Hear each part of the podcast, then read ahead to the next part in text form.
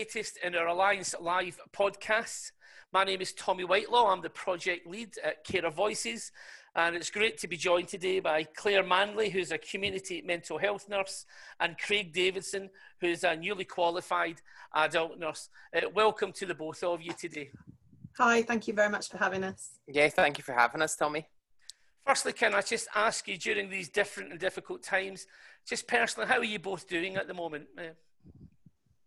Um, it's yeah, it's really challenging time both personally and professionally. I think so. Um, both Craig and I started during um, the pandemic. Uh, I, because I'm a community mental health nurse, work from home a lot, and that has very um, particular challenges around support. And I also have four children, um, two with additional needs, so that adds to the challenge. But I'm okay. I'm doing all right. Yeah, I'm doing okay. I guess at the start, I was still at university doing my honours year, so I felt a bit guilty really because I wasn't out there working and helping. So I'm now six weeks in. So yeah, I suppose I don't really know any different than starting as a newly qualified nurse in a pandemic. It certainly brought a lot of challenges, but physically I'm I'm doing well. Mentally, not quite so sure. And that's actually leads in nicely to some of the discussions we're going to be having today about being a newly qualified nurse uh, during this time uh, the work you're going to do to support the next generation of newly qualified nurses uh, as, as, they, as they come along.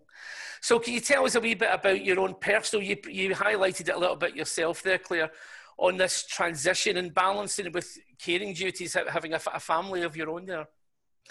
Yeah, it's, it's quite um, a challenge, I think. You, you don't get that separation um, between home and work which if you go out to work obviously you you get. And i think um, so as i said earlier two of my children have additional needs.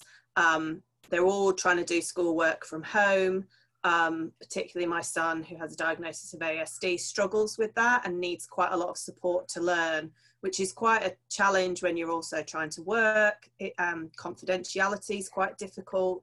Um, so all of those things mean you have to put quite a lot of thought in. I do go in um, and run clinics and duty, and what I find is that's much easier, and I'm much less tired on those days. Actually, working from home, even though you'd think you haven't got the commute and that that kind of thing, I'm exhausted by the end of the day. Um, so, so yeah, balancing is really hard. But like Craig, I haven't worked in. I started. I'm five weeks ahead of Craig. I don't know any different. Um, so you kind of make do amend and work around it. Okay, so lot, we've got lots of questions actually for you today. Can you tell us a wee bit? You know, we're as a project and as someone who speaks in universities and hospitals and care homes often, and absolutely the, the, the need for this great academia that we need in nursing now. But how, how do we balance between academia, professional requirements, and the personal approaches? What what have you learned uh, in, in, in, as newly qualified? Um, I think when you're at university, you very much learn all the all the theory, which is so important, and we've fought long and hard, and it's right that nursing is a degree educated qualification because Absolutely. nurses are such autonomous professionals and nursing is constantly evolving and developing and we need to relate back to that up-to-date evidence base. So that is absolutely essential. But what um, my university course does and that's when i first saw you tommy you came to speak at glasgow caledonian university when i was in my second year. I was very moved by hearing you talk about your mum. But what our course does is it's got um, lots of values based modules that relate in through um, the other evidence base and i think that's really important to try and bring to try and bring that and remember that not only the individual person but their family are at the center of everything that we do as student nurses um, we use the term supernumerary status. It doesn't always happen in practice, but when you have that supernumerary status, that can allow you time as a student to get to know patients better, get to know their families better, and get to know their stories. So, for me as a newly qualified nurse, starting during this time, particularly because families aren't able to come up to the wards, because I'm working in an acute setting, whereas Claire's in the community, it's very difficult and isolating for patients. So, it is remembering, even though I'm trying to consolidate all my learning as a newly qualified nurse and time management is not always my friend. It is trying to find the time to really get to know and connect with patients, and that has been something that patients have have commented on, even though I'm very early on in my journey, that they feel like I've been nursing for years because I've got I, have got a warm personality and really seem to care about them. So that is something I very much want to continue on throughout my nursing career and something that I know Claire does too. Yeah, and I think some of that credit has to go to the higher education institutions. So in our, so I was at Sheffield Hallam and the mental health um, training that we had was, you know, we had a lot of service users that came in and talked to us about their lived experience. We had family members. Um, and that's because a lot of lecturers now continue in some form of practice. Not all of them, but a lot of them do. So they might be doing research alongside a bit of practice and some teaching. And so they know that value of hearing lived experience. There's nothing you know nothing else like that. And i think that's that's really important to remember that you know we're walking alongside people in their journeys. We're not we're not we're not telling them what to do. And that that is so vital. Um, and we also did um, a lot of interprofessional education which again teaches you to work alongside you know ots and physios and other allied health professionals to give that holistic package of care, which I think is is so vital.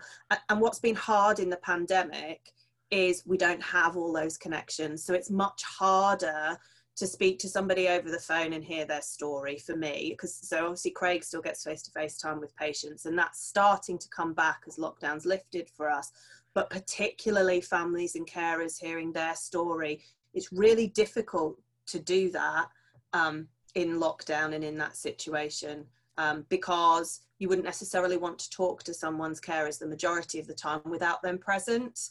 Yeah. And so that one-to-one conversation is really, you know, it either doesn't happen or is a real challenge. That has been that's been really difficult. Yeah, and just picking up on what Claire's saying, I think the way that we're taught now, um, the way care is delivered is so different. It's all about co-production and how you work with the individual and work with their families. We no longer provide a medical model and a nursing model that is teaching down and instructive. It is all about working with, which I think is so important. Um, but yeah, it is difficult with families not being able to be on on the wards too because you get to see they can quite often establish what someone's baseline might be so they can tell us if someone isn't back to their normal and it's difficult not having that. So it's how we circumnavigate these challenges. My trust is using ipads and we have the family can um, interact with their family member over an ipad then we can phone them up and have a conversation and and see how they think that they are doing because we don't want to be discharging people that aren't fit to be going home.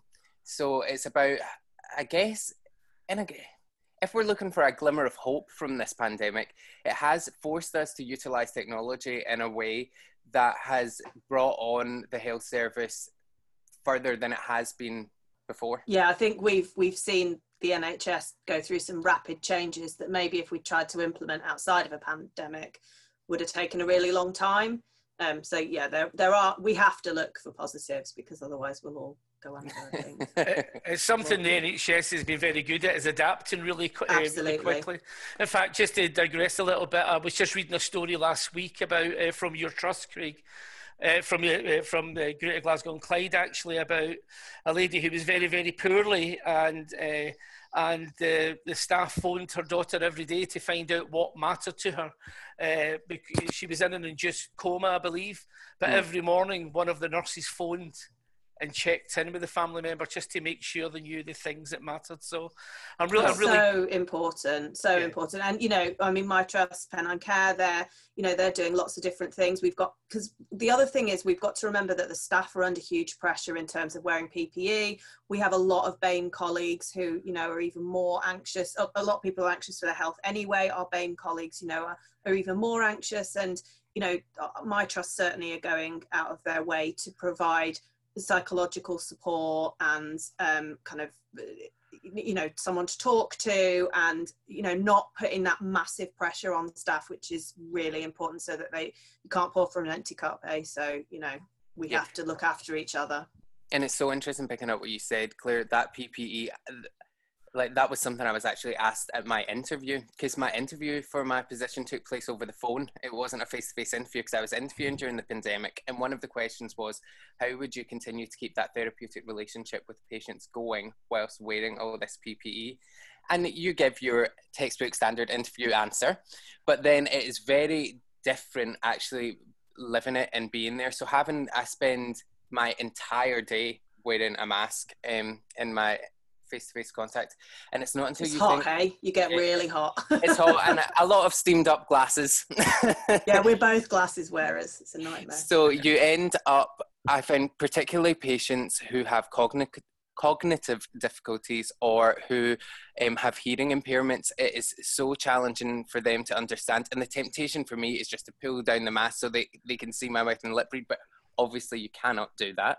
Um, so you just have to be so clear and so articulate, and it's trying to just smile and get across your positive um, positive energy through body language and, and your through eyes. your eyes. Your eyes. Your eyes are literally all you've got to communicate with. So it's just these challenges. I mean, starting as a newly qualified nurse has its challenges at the best of times, but um, this is particularly unusual. I've found, especially because I'm the only newly qualified nurse starting at my time, because I stayed on Me to too. do that extra honours year, the um, the rest of my cohort start all started in September, so they're nine months in, and normal preceptorship programs and inductions, which would happen face to face, none of that's happening. So m- my team are incredibly supportive, but you still, it's kind of baptism of fire and learn really quickly as you go. Well, actually, I was, I was just going to touch on it a little bit. How important is that support as a newly qualified, and and when you've been out in placement before? Vital. Uh, how... Vital. You can't. You can't there is no you know no i in team is but there is no individual as a nurse you know it is uh, teamwork support um, you, can't underestimate and, and that's not just the other staff that is the families and the patients. Like craig said we, we you know we're all in it together with co-production. It's it's really important and you know particularly in mental health services but across all services we have to remember that staff and patients and carers are anxious that the unknown is not good for humans. You know we like to have a clear plan we like to have that understanding and you know we're seeing people because something with their health is not at, at, at its prime and whether that's their mental health or their physical health and so the support from colleagues, the support from our trusts, which I touched on, you know, we've got helplines now and we've got support, has been really important. And the support from the public's been really important to know that what we're amazing. doing is valued. Yeah. And we, we can't underestimate that people know um, it's been really tough. You know, even simple things like my local town's running a, a competition for who had the best furlough garden because they've all spent their time. You know, not me. I'm juggling four kids in schoolwork and nursing in the community. That ain't happening. Um, so I think, yeah, we can't underestimate. But my colleagues have been unbelievable um, because I'm on my own a lot of the time, and so knowing that I can pick the phone up or send a WhatsApp message. Um, they're like my biggest cheerleaders, and that's been yeah. incredible. And in uh, so i work at the queen elizabeth university hospital and across all of nhs greater glasgow and clydes they've got um, relax and recuperation rooms. Not quite had the chance to go and visit one yet but um, they they exist and they're doing a lot to su- support staff well-being. And there's been a lot of businesses and a lot of individual people who have been donating stuff to nurses. It's been an overwhelming outpour really of we always know the public have got nurses' backs, but it's it's been incredible during this.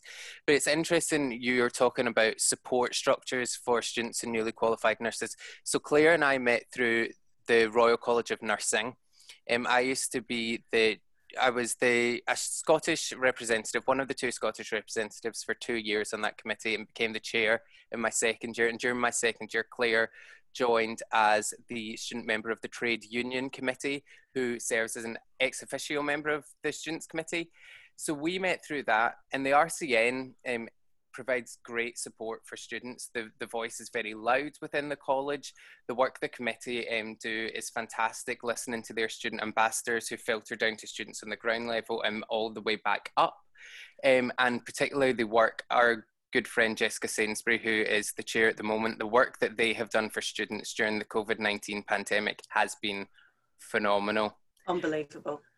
But what Claire and I found when we both sat in the committee and the anecdotal evidence we got from newly qualified nurses who were a bit further ahead of us was that there wasn't great levels of support for newly qualified nurses. And while the voice of students was very loud within the college, the same wasn't really said for newly qualified nurses. They didn't really feel like they had a place. Um, and their voice was drowned out. They were no longer students, and then their voice was drowned out by louder members of the college because there's so many pathways in nursing you know as your career progresses you specialize whether that's in a particular area or research or academia and and the RCN fulfills you know support for all of those areas and that voice is there. Newly qualified nurses haven't necessarily chosen their path and so they don't necess- they don't fit into that structure yeah. Um, and so we heard from our, you know, for people who, who qualified before us, like Craig said. And I think the interesting thing is a lot of the information's there. It's just not collated and yeah. given in the right way, and the actual support and voice isn't there. And that's what we're really trying to work together to offer. Um, so we've launched a Twitter site um, through the RCN. We had a thousand members within two days. We've now got 15 curators representing all fields of nursing, all backgrounds, different ages, different ethnicities. Um, we've got all genders. Everything is is kind of covered in there, and the energy and passion of those 15 people who are either just finishing their course, so on placement um, during COVID in, in those paid roles, or have qualified within, in fact, everybody I think is within the last 12 months. Yeah. Um, their energy, their passion, they're willing to give at this time to other people is inspiring and i've taken a, a, lot of credit for that and craig and i are really passionate about taking that forward so yeah we have that twitter account and then craig you tell us tell them about the other project that we're in Oh, what what about our podcast? Yeah. okay, so uh, Claire and I, it's an it's a non-affiliated podcast. So um, though um, we met through the RCN, we wanted to be able to have a platform where we could have a podcast that wasn't attached to any, so it doesn't represent our organisation's views um, or the RCN. So it allows us to be, shall we say, a little freer. Uh, so, and what we want to do there is have other newly qualified nurses come on. Um, and tell us about their journeys through their voices because like you say we want to hear lived experiences and we want to hear their stories. So that's what we want to share. But then coupled with that what we also want to be able to do is have experts from different fields of health and social care come on. Maybe you can come on and be a guest i was going to say the same. I'd, I'd, be very happy to. So um and we want to so we want to couple it with that and have people come on and really be able to sh- share their stories and give newly qualified nurses that um, just that lived experience that can help shape their practice. And also, it's quite fun to listen to a podcast. So that's called um, Retaining the Passion. Um, we're on Twitter at pod PodRTP. But just jumping back onto a bit of what Claire was saying there about the RCN newly qualified nurses, I think what a lot of um, newly qualified registrants find is you go from universities where you've got a lot of support structures in place and you're traveling through with a cohort of students who are very well known to you. And that support, it's like a family that's built around you. And then what happens is, for example, like myself and my, and my Claire, apparently I own you now. and myself and Claire, we've started by ourselves at this time and we don't have this family of co- a cohort around us. So what we're trying to create through rcn newly qualified nurses is to have that that family and cohort feeling so that there's always someone you can turn to and we can signpost and direct to what the college can offer. Ideally we're trying to collate information because the RCN is going through some um, governance changes at the moment and we're hoping to pitch for it to become a forum so that the newly qualified nurses would have a forum and a voice within the college because then that allows them to shape pieces of work um, to f- get funding for research to put on events and then they could have voting members at rcn co- annual congress which really allows the voices uh, of newly qualified nurses to shape the work that will be done because essentially we are the future of the nursing profession. Yeah. And through that the voice of patients carers multidisciplinary teams, which you know we we take with us. I think um, we all carry our own lived experience. You know, I have, um, like I said, I'm a mother of four. I have my experience of my own health. I was diagnosed with epilepsy, you know, 25 years ago, and you know, so I can ex- I can share my experience. I can share my experience of being a mother of a child, you know, with autism, uh, uh and um, and that's very real to me and that you know i understand then maybe some of the struggles that people go through but that's one voice and one experience. My experience doesn't necessarily reflect you know every parent or every carer and so by coming together uh, you know, and I'm a mental health nurse, Craig's an adult nurse, we have learning disability nurses, children and young people's nurses in cities, in the country by having those conversations about our lived experiences nurses and our patients lived experiences we just broaden our understanding. And i think that will make us better nurses. Mm. it will strengthen and unify us. There's no secret that there are you know nurses have it historically maybe segregated themselves into specific groups. And i think there is a real drive for a culture change to have one voice albeit made up of you know thousands and thousands of different voices and diff- different lived experiences but to unite together and i think you know starting like craig says with the future it, it, it is a place to start yeah. I know. I know our own chief nursing officer in Scotland is very keen on this one family of of nursing of bringing people together as well. How do people? It's already very popular, and I follow both of you on social media and have been inspired for quite a few years by the both of you. What's the best way for people to get involved, uh, to take participate, or, or join in this in such a movement you're creating? I mean, ideally become a member of the RCN so that you've got a really strong voice within the RCN in terms of that. But I think, you know, we're also open to the fact that not everybody is or wants to be. So follow us on Twitter and then we are running a series of tweet chats um, so engage with them. The more people that engage the more voices we have the more answers to the questions you know that, that we can take forwards um, and we've got blogs coming up on our website. Um, you know they could write guest blogs if they want to and then through the podcast come and tell us your lived experience. You know we yes, want please. to know yeah we want to know from a huge number of people whether that's different fields of nursing whether that's their experiences of BAME nurses or of you know trans nurses, how they've uh, you know circumnavigated those challenges. I think the more people we can get from a variety of backgrounds, you know, we have there are nurses who have gone through addiction, who have suffered you know mental health, they've been they've had cancer and, and survived it. All of those things, what led people to nursing in that journey, makes us human, and we're hoping that our podcast then will not only attract nurses and other health professionals, but the public. So the public understand that we are, like I said, and I, I, I know it's one of my favorite phrases and I repeat it all the time, but we are there to walk alongside them yeah. um, in, in that journey. And I think so. Just picking up from Claire, uh, so the Twitter for newly qualified nurses is at RCNNQN. Um, the website www.rcnnqn.com and our podcast if you want to follow that is at pod rtp but just what you were saying about lived experiences it's so true. And tommy like you had i have hugely close relationship with my family. And my lived experience of going into nursing and the reason i went to i quite openly on my platforms have discussed I had real problems with mental health. Uh, in 2015, ended up being an inpatient in a mental health setting, and I remember the people that nurses that were there for me and really listened and took the time and heard, heard my story and held my hand through what was the worst experience of my life. But equally, I remember the ones that didn't. And I remember how difficult it was for my mum who is my best friend and supporter through this life. I remember how difficult it was for her. And that's why going forward in practice, I know how important it is to include families and make sure they're important. And I just can't impress that enough upon anyone else. I think it's so yeah. important. And I think that's what we hope to get with having people get involved in um, RCN newly qualified nurses and also through our podcast. I think hearing nothing beats the power of words. And I think if the if the rest of the profession and the public can hear people's stories and hear people's words, then that's how we really create change and create a shift and create a movement.